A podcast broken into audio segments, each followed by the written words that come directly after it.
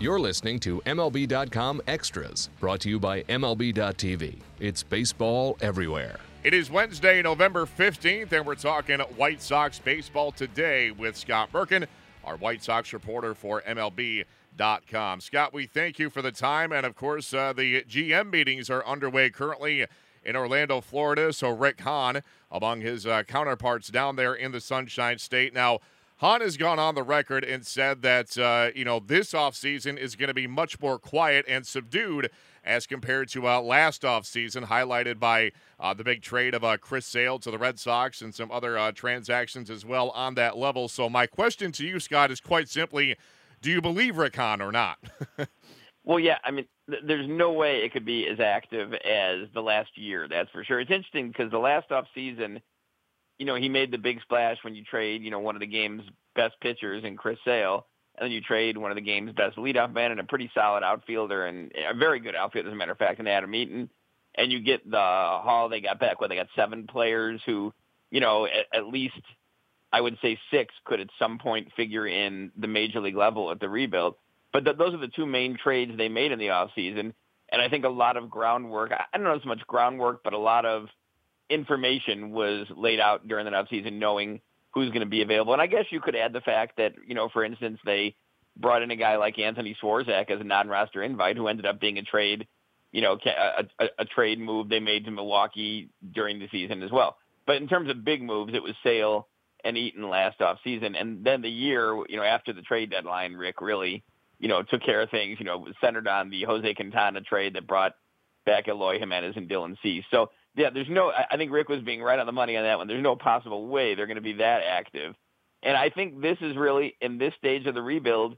This is kind of the development part. Now, it's not saying they're not done adding talent. You know, they have two kind of main guys that we've talked about before in the podcast, and Jose Abreu and Avi Garcia, Avisail Garcia, who are they have two years of control over. So they're kind of going through the process of, you know, do these guys fit long term? Are these guys going to be a major part when we want when we figure we can contend for a title next, which is 2020, 2021, or are these guys better served for us by trying to move them now and you know adding to the core we've already developed? And I think the the best thing they can do, and Rick pointed this out at the GM meetings, but he's pointed out many times before, is there's no there's no untouchables on that roster. So they're certainly listening on both and pretty much you know almost everyone else. I mean, if you can trade Chris Sale and Jose Quintana you're going to pretty much trade everyone. I remember Jerry Reinsdorf joking at a winter meetings a couple years ago that Michael Jordan was the only untouchable he had, and that's been pretty much been proven true during this rebuild. I think. Yeah, so that brings me uh, to my next uh, point. My next topic is that you know uh, when you hear Rick Hahn say these things and make these comments. So if I'm Jose Abreu or Avi Garcia and I'm and I'm reading this or hearing this at home, do I think to myself, well, I'm safe? You, you know, rather than wake up every day and wonder, oh, is there a rumor out there about me? Could I be headed in a multi-team package somewhere else? So, so again, if I'm one of these two guys, do I feel pretty secure right now that come opening day, I am going to be playing for the White Sox?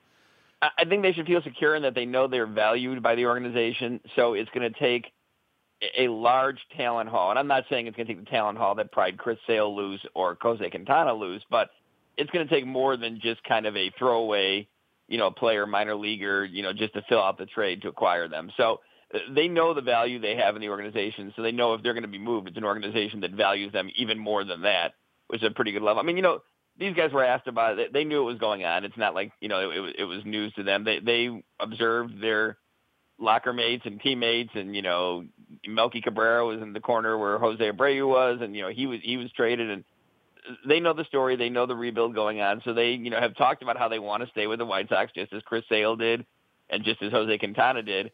But they also know that may not be possible in the direction they're going. So I don't think they feel. I don't know if they need to feel safe. I think they feel confident that the team wants them, and the team will do the right thing by them for not just them, but for the team as well. And Scott, of course, you brought up, uh, you know, the the major trade. There were, uh, you know, obviously a number of big trades. I think the biggest one, obviously, was sending the ace Chris Sale uh, to the Red Sox for that uh, highly regarded prospect package uh, back from Boston. As we're talking right now uh, on this Wednesday, we're about an hour or so away from the reveal of the 2017 uh, AL and NL Cy Young winners. Of course, Chris Sale is uh, in the mix in the American League. Uh, his competition, Corey Kluber and uh, Luis Severino of the Yankees. One thing I want to ask you, I haven't covered the White Sox now for a couple of years, uh, a number of years, uh, is that back in 2014, I was kind of surprised to find out by checking out baseball reference that 2014, the only time in Sale's career up to this point that he's had a top three Cy Young finish. That, again, I think would surprise a lot of people that he's only had the one top three finish prior to this year. When I look back at 2014, that year, uh, ironically, Kluber won it. He could win it again uh, this year and deny Sale a second time. Uh, King Felix from Seattle finished second. And when I look at the numbers, I, I feel like Sale's numbers that year were superior, but the one area which hurt him, in my mind, was that he only made 26 starts, uh, whereas Hernandez and Kluber made 30 plus easily. So when you look back and you you think back to Sale from three years ago, was that the biggest reason why he did not win the Cy Young back in 2014? Yeah, you know, and you bring up an interesting point there, Matt, because it, I'm not looking at the numbers, excuse me, right in front of me, but I believe that Kluber has made less starts than than Sale this year. You know, and, and right. Kluber had the injury that he had to deal with this year.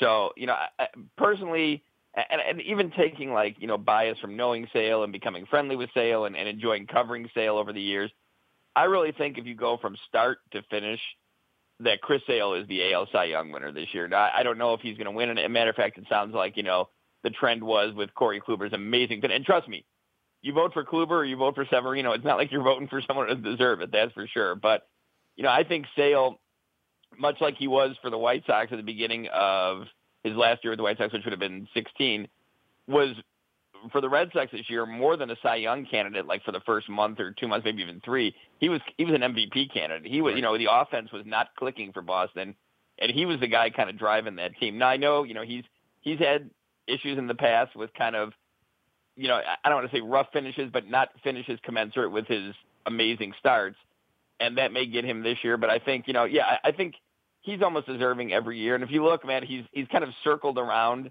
the Cy Young, you know, third and fifth and fourth, and I think there was a sixth in there. And you know, I I think one will be if it's not this year, one will be coming soon for him. Yeah, I agree, and uh, there's a lot of debate about you know, and you brought up the interesting point in that you know, in in 2014. Uh, him making less starts than Kluber hurt him in the end. Well, this year the situations are reversed, where Kluber made fewer starts. He had the injury issues, and maybe that kept him fresher down the stretch because, like you said, uh, Sale, you know, he didn't didn't stumble to the finish line, but he certainly was not the lights out pitcher in September than he was in April, May, and June. That is that is certainly the case there. So it's going to be a very interesting vote. Uh, they're going to be the top two finishers. Uh, finishers, I think that's a foregone conclusion, and we'll see yes. if uh, Kluber gets his second or Sale gets his first. Uh, Scott, as we come down uh, the home stretch here, uh, you know, only in baseball can you find a story like this, and, and I love this. a man named Jerry Owens, who White Sox fans may or may not recall, kind of had four nondescript seasons with the White Sox between 2006 and 2009. That was the entirety of his big league career. In those four years, he had a grand total of one home run, and that one home run against none other than the late great uh, Roy Halladay. And of course, we saw the remembrance ceremony in Florida yesterday, uh, the very emotional ceremony uh, with Halladay's uh, wife and kids and, and former teammates and managers and so forth. So it was a very uh, timely story on WhiteSox.com. You, uh, you know, speaking of Jerry Owens and what you know what kind of sticks out to you about uh, or what sticks out to him i guess about having the one career home run against one of the greatest that ever lived?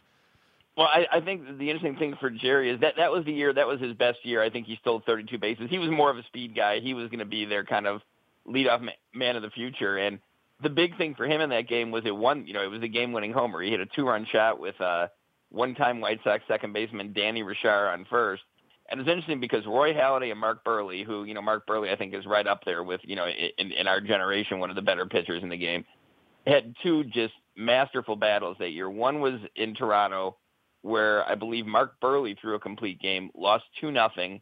He allowed a home run to Frank Thomas, a home run to Aaron Hill, and did not allow another base runner the entire game. No walks, hit batsmen, no hits, but that was enough to lose. And in this game, Roy Halladay threw the 126 pitch complete game. Mark Buehrle worked eight scoreless, and he won two nothing on the basis of Jerry Owens two run homer. You know, Jerry admitted he didn't he didn't get to talk to Mr. Halladay, he didn't get to know him, but He said he had great respect for him, and he said one of the things I didn't get to put in the story was he said he didn't realize how big he was on the mound. He mm-hmm. said, you know, he's six five, but he said standing out there, he just had this presence, and he said he was just what a starting pitcher was all about. That's what you wanted as a starting pitcher, just forget not forget the stuff, but along with the great stuff, and he talked about having command of five pitches, just had that presence that you knew you were in for a night's work when you were facing Roy Halladay. Yeah, certainly. And uh, like you said, he stood bigger than his uh, six foot five frame on that mound. He seemed like seven five or eight five.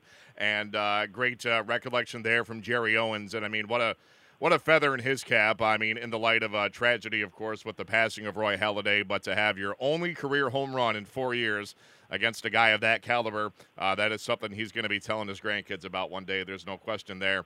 Scott Merkin, a pleasure as always. We'll do it again at this time next week. In the meantime, Matt Waymire signing off for MLB.com Extras, Chicago White Sox.